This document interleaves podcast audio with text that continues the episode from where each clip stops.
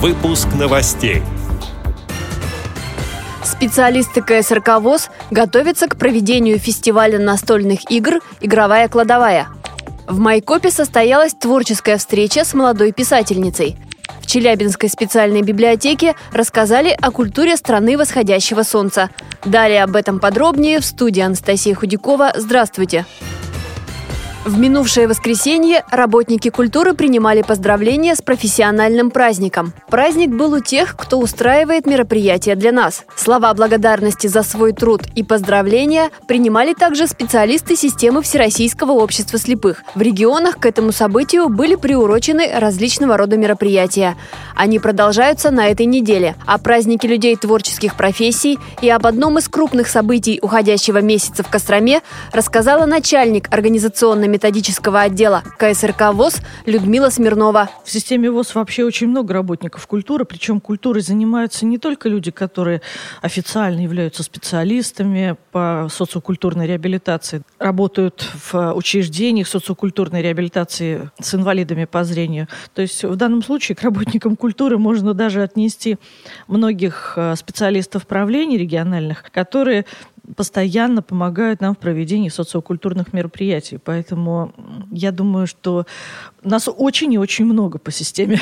И, конечно же, уж если мы затронули мероприятия, то и в регионах, и в Москве к этому дню было много интересного приурочено. Ну, игровая кладовая – это тоже своеобразный, наверное, можно сказать, способ отметить День работника культуры, потому что, наверное, такие праздники мы всегда отмечаем чем-то новеньким, а эта форма новая, недавняя, молодая.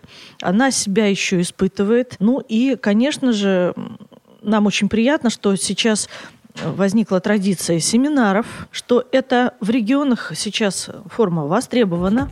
Фестиваль стартует в Костроме завтра, 28 марта. Начнется все с двухдневного обучающего семинара по настольным играм для реабилитологов. А сами соревнования пройдут в пятницу и субботу. На них реабилитологи выступят судьями. В Майкопе – в Адыгейской республиканской школе-интернате для слепых и слабовидящих детей состоялась творческая встреча с молодой писательницей, представительницей Всероссийского общества слепых Анной Косаревской. Она рассказала о своем литературном творчестве, прочитала стихи и прозу.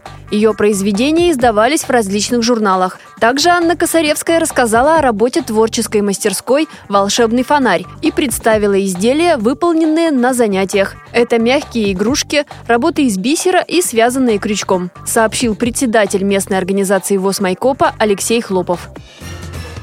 В досуговом центре для слепоглухих людей при Челябинской специальной библиотеке рассказали о культуре страны восходящего солнца, как история и география Японии сформировали мировосприятие ее жителей, что представляет собой национальная одежда, кимоно и специальные сандалии, они называются гетто. Почему палочки для еды – самый распространенный столовый прибор в Японии и где в Челябинске скоро зацветет японская вишня сакура? Ответы на эти и многие другие вопросы узнали участники встречи. Как рассказали рассказали в Челябинской специальной библиотеке, этим мероприятием здесь отметили год Японии в России. Читатели с одновременными нарушениями слуха и зрения смогли тактильно ознакомиться со специально подобранным тематическим реквизитом. Также на мероприятии работал сурдопереводчик. Эти и другие новости вы можете найти на сайте Радиовоз. Мы будем рады рассказать о событиях в вашем регионе. Пишите нам по адресу новости собака ру. Всего доброго и до встречи!